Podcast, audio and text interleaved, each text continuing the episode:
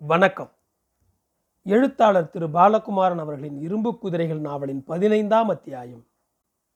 நானு ஐயர் உள்ளே நுழைந்தபோது காந்திலால் மேத்தா இரு கைகளாலும் போனை பிடித்து எதிரே வைத்து கொண்டிருந்தான்.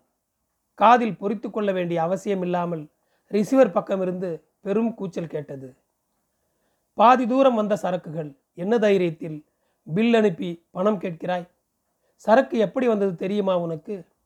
கிரேன் செலவும் மற்றும் லாரி செலவும் யாருடையது? இங்கிருந்து திருப்பதி வரை கார் போயிருக்கிறது. இரண்டு பேர் ஓவர் டைம் இரண்டு நாள் யார் செலவு? முதலாளியிடம் பேசிவிட்டேன். உனக்கு தலைமுழுக சொல்லிவிட்டார். மறந்து போய் கூட கம்பெனி பக்கம் வர வேண்டாம். ஆனால் ஒன்று பம்பாய் சரக்கு ஒரு லாரி லோடு என்று நினைக்காதே. அடுத்த கப்பலில் ஐம்பது லாரி லோடு வருகிறது. தண்ணீர் தொட்டி தெருவிலேயே ஏற்பாடு செய்கிறேன் பார். இந்த பில் பணம் கிடையாது என்பது மட்டுமில்லை. மகத்தான ஒரு வியாபாரத்தை இழந்து விட்டாய். என்னிடம் கெஞ்சி பயனில்லை. என்னை பார்க்கவும் வர வேண்டாம் நன்றி. ரப்பர் உரை கம்பெனி அக்கவுண்டன்ட் சீறி முடித்தார். இத்தனை கூச்சலுக்கு அந்த கடைசி வார்த்தை நம்பிக்கை அளித்தது. என்னை பார்க்க வர வேண்டாம் என்னிடம் கெஞ்சி பயனில்லை. இதற்கு என்ன அர்த்தம்? காந்திலாலுக்கு தெரியும். தனியே என்னை வந்து பார். கெஞ்சு. செய்யலாம். செய்ய வேண்டும். உடனே இல்லை.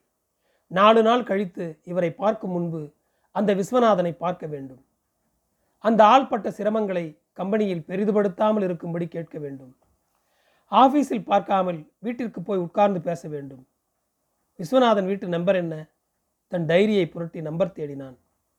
விஸ்வநாதனுக்கு குழந்தைகள் உண்டா? தாரிணி ஃபோன் எடுத்தாள். இல்லையே. ஆஃபீஸ் போயிருக்காரே என்றாள். வேகமாய் தமிழ் பேசினாள். குழந்தை ஒன்றின் கூச்சல் ஃபோனில் கேட்டது. தமிழர்களை தமிழ் பேசி மடக்குவது எளிது. அவன் ஊருக்கு வந்த புதிதில் தமிழர்கள் ஆங்கிலத்தில்தான் வியாபாரம் பேசுவார்கள். வீட்டிலும் ஆங்கிலம் அதிகம் உபயோகப்படுத்துவார்கள். இப்போதுதான் கொஞ்சம் தமிழ் அதிகமாக இருக்கிறது. நாலு கடை தள்ளி இருக்கிற வடிவேலே மேடை மீது தமிழ் பேச துவங்கியதும் கூட்டம் அசையாமல் கேட்கிறது. குரல் உயர்த்தி பேசினால் கைத்தட்டுகிறது ம். விஸ்வநாதன் வீட்டுக்கு யாரை கூட்டி போகலாம்? காந்திலால் நிமிர்ந்தான். நானு ஐயர் கை கூப்பினார். அரே ஓல்டு மேன் வாங்கோ. சாப்பிட்டாச்சா?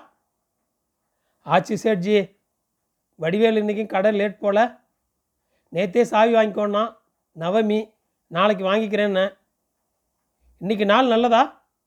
முழுக்க அமிர்த யோகம். என்ன புதுசாக ஒப்பந்தமா? இல்லை நானு ஐயர். ஒரு வியாபாரம் எகிரி போகுது லாரி மடங்கி போச்சு கத்துறாங்கோ அதான். பெரிய மனுஷால் நாலு பேரை பார்க்கலாமா சமாதானம் பேசலாம்னு நினைக்கிறேன். போகலாமே ஞாயிற்றுக்கிழமை போகலாமா நாள் நல்லதா? ம் போகலாம் காத்தாலே போயிடணும். கூட வரீங்களா? நானா? ஆமாம் ஐயர். எனக்கு தமிழ் வர்றதில்லை. இங்கிலீஷ் பேச முடியல சிரிக்கிறாங்கோ.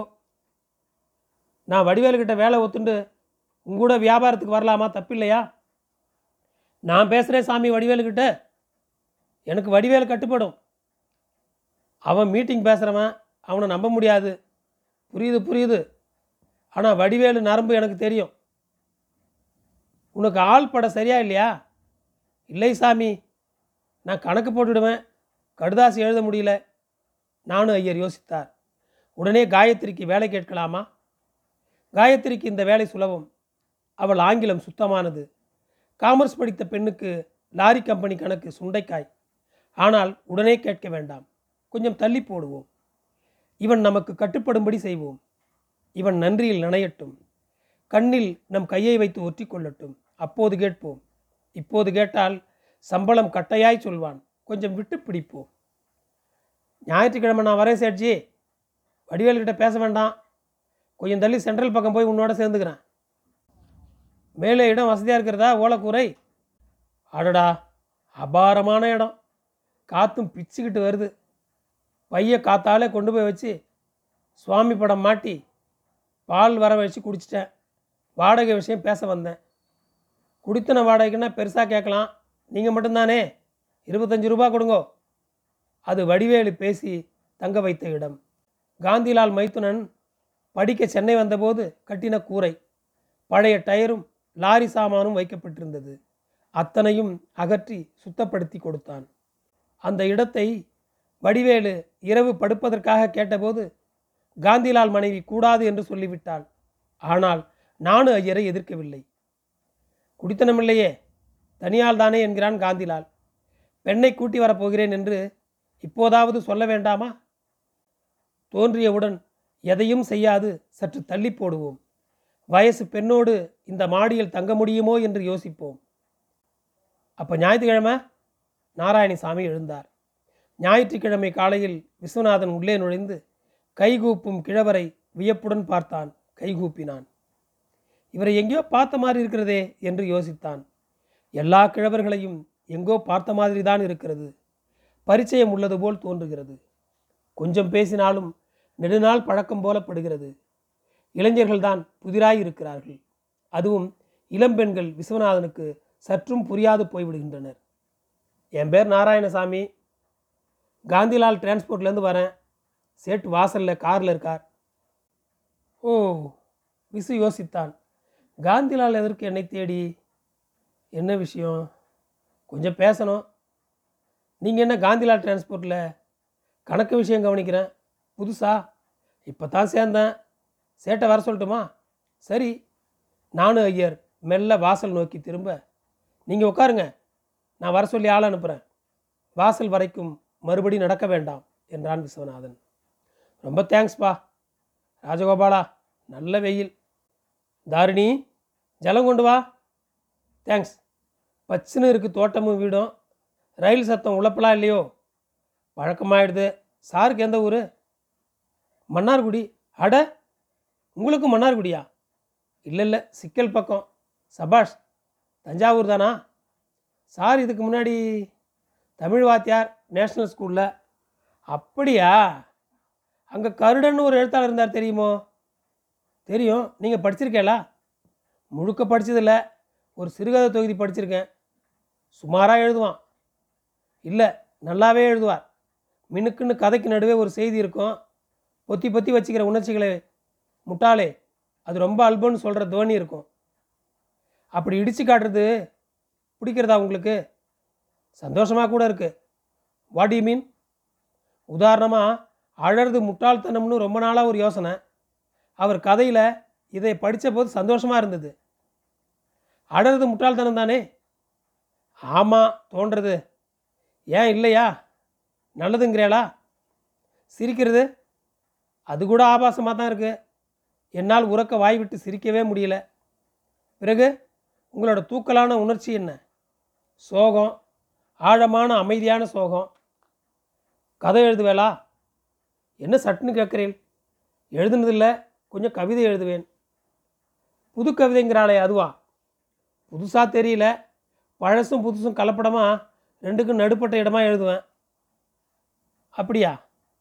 உதாரணமாக ஒரு கவிதை சொல்லுங்கோ. காந்திலால் உள்ளே நுழைந்தான். வாங்க காந்திலால் என்ன வாசலில் நின்றுட்டீங்க நேரா வர வேண்டியது. விஸ்வநாதன் கைகூப்பினான் தாரிணி குடிக்க ஏதாவது கொண்டாமா?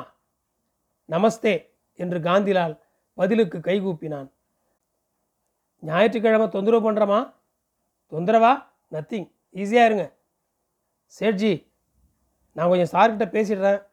அப்புறம் உன் ஜோலியை வச்சுக்கோ. ரெண்டு நிமிஷத்தில் படப்பண்ணு எங்கேயோ போயிட்டோம். எங்கே பேச்சு முடியட்டும்? என்ன விஷயம் காந்திலால்? உப்பு பெறாத விஷயம். தப்பு பண்ணிட்ட பயம். வந்திருக்கா? அது கிட்டட்டும். நீங்கள் கவிதை சொல்கிறனாலே தாரிணி காஃபி டம்ளரை ஸ்டூலில் வைத்து பரப்பினாள். சகதர்பிணியா? ஆமாம் தாரிணின்னு பேர். தீர்க்க சுமங்கிலி பவ.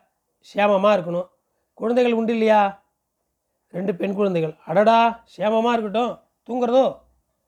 உள்ளே என்னமோ விளையாட்டு. டிவி காந்திலால் குழந்தைகளுக்கு என்னவோ கொண்டு வந்தேலே. காந்திலால் முழங்கை நீளத்துக்கு ரெண்டு பிஸ்கட் டப்பாவை நீட்டினான். பாதாம் பருப்பு பொட்டலமும் முந்திரி திராட்சை கலவையும் ஸ்டூலில் வைத்தான். எதுக்கு காந்திலால் இதெல்லாம்? குழந்தைகள் இருக்கிற இடத்துக்கு வெறும் கையோடு வரப்படாது. சேட்ஜி பூ கூட வாங்கிட்டு வந்திருக்கலாம். தோணலை. என்னய்யா காந்திலால்? திடீர்னு கிலோ பருப்பு திராட்சைன்னு என்ன விஷயம்? அதான் சொன்னேனே பயம்னு. கிடக்கட்டும். விஷயத்துக்கு வாங்கோ. தடக்குன்னு எப்படி சார் கவிதை சொல்கிறது புஸ்தகம் இருக்கோன்னா அதெல்லாம் இல்லை சார். வெறும் நோட்டில் கிறுக்கி வைக்கிறது.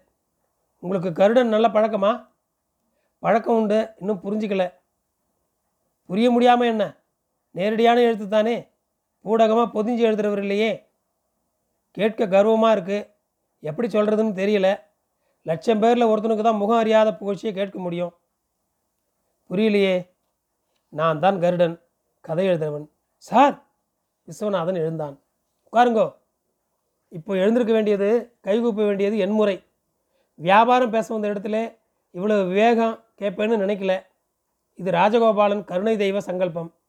சார் எப்போவோ எழுதின கதைக்கு இப்போ பாராட்டும் மனசுக்குள் குளிர்வா வார்த்தையும் கேட்குறப்போ வாழ்ந்த வாழ்க்கை இருக்கிற இருப்பு எல்லாமே நிறைவாக தான் இருக்குது காசோ பணமோ நான் சரியாக சம்பாதிக்கல சம்பாதிக்க தெரியல. ஆனால் இப்படி மனசு நிறைஞ்சு அபாரன்னு பாராட்டுற சிநேகம் புரிஞ்சிக்கிற நட்பு சிலது உண்டு. கஷ்டப்பட கஷ்டப்பட ராமனுக்கு நிறைய சிநேகிதா கிடைச்சா சீதையே வேண்டாம்னு கூட தோணியிருக்கும் ஆனால் சீதை தான் இப்படி சிநேகம் கிடைக்க காரணம். சார் நான் நமஸ்காரம் பண்ணுறேன் தாரிணி கொஞ்சம் இங்கே வா. மனைவியுடன் அவர் காலில் விழுந்து எழுந்தான். பாதங்களை தொட்டு சத்குரு என்று ஒற்றி கொண்டான் நானு ஐயர் நின்று கண்மூடி தியானித்தார். உன் நல்ல விருப்பங்கள் நிறைவேறட்டும் என்று கைதூக்கி ஆசிர்வதித்தார். காந்திலால் மலங்க மலங்க விழித்தபடி இருந்தான். நன்றி. தொடரும்.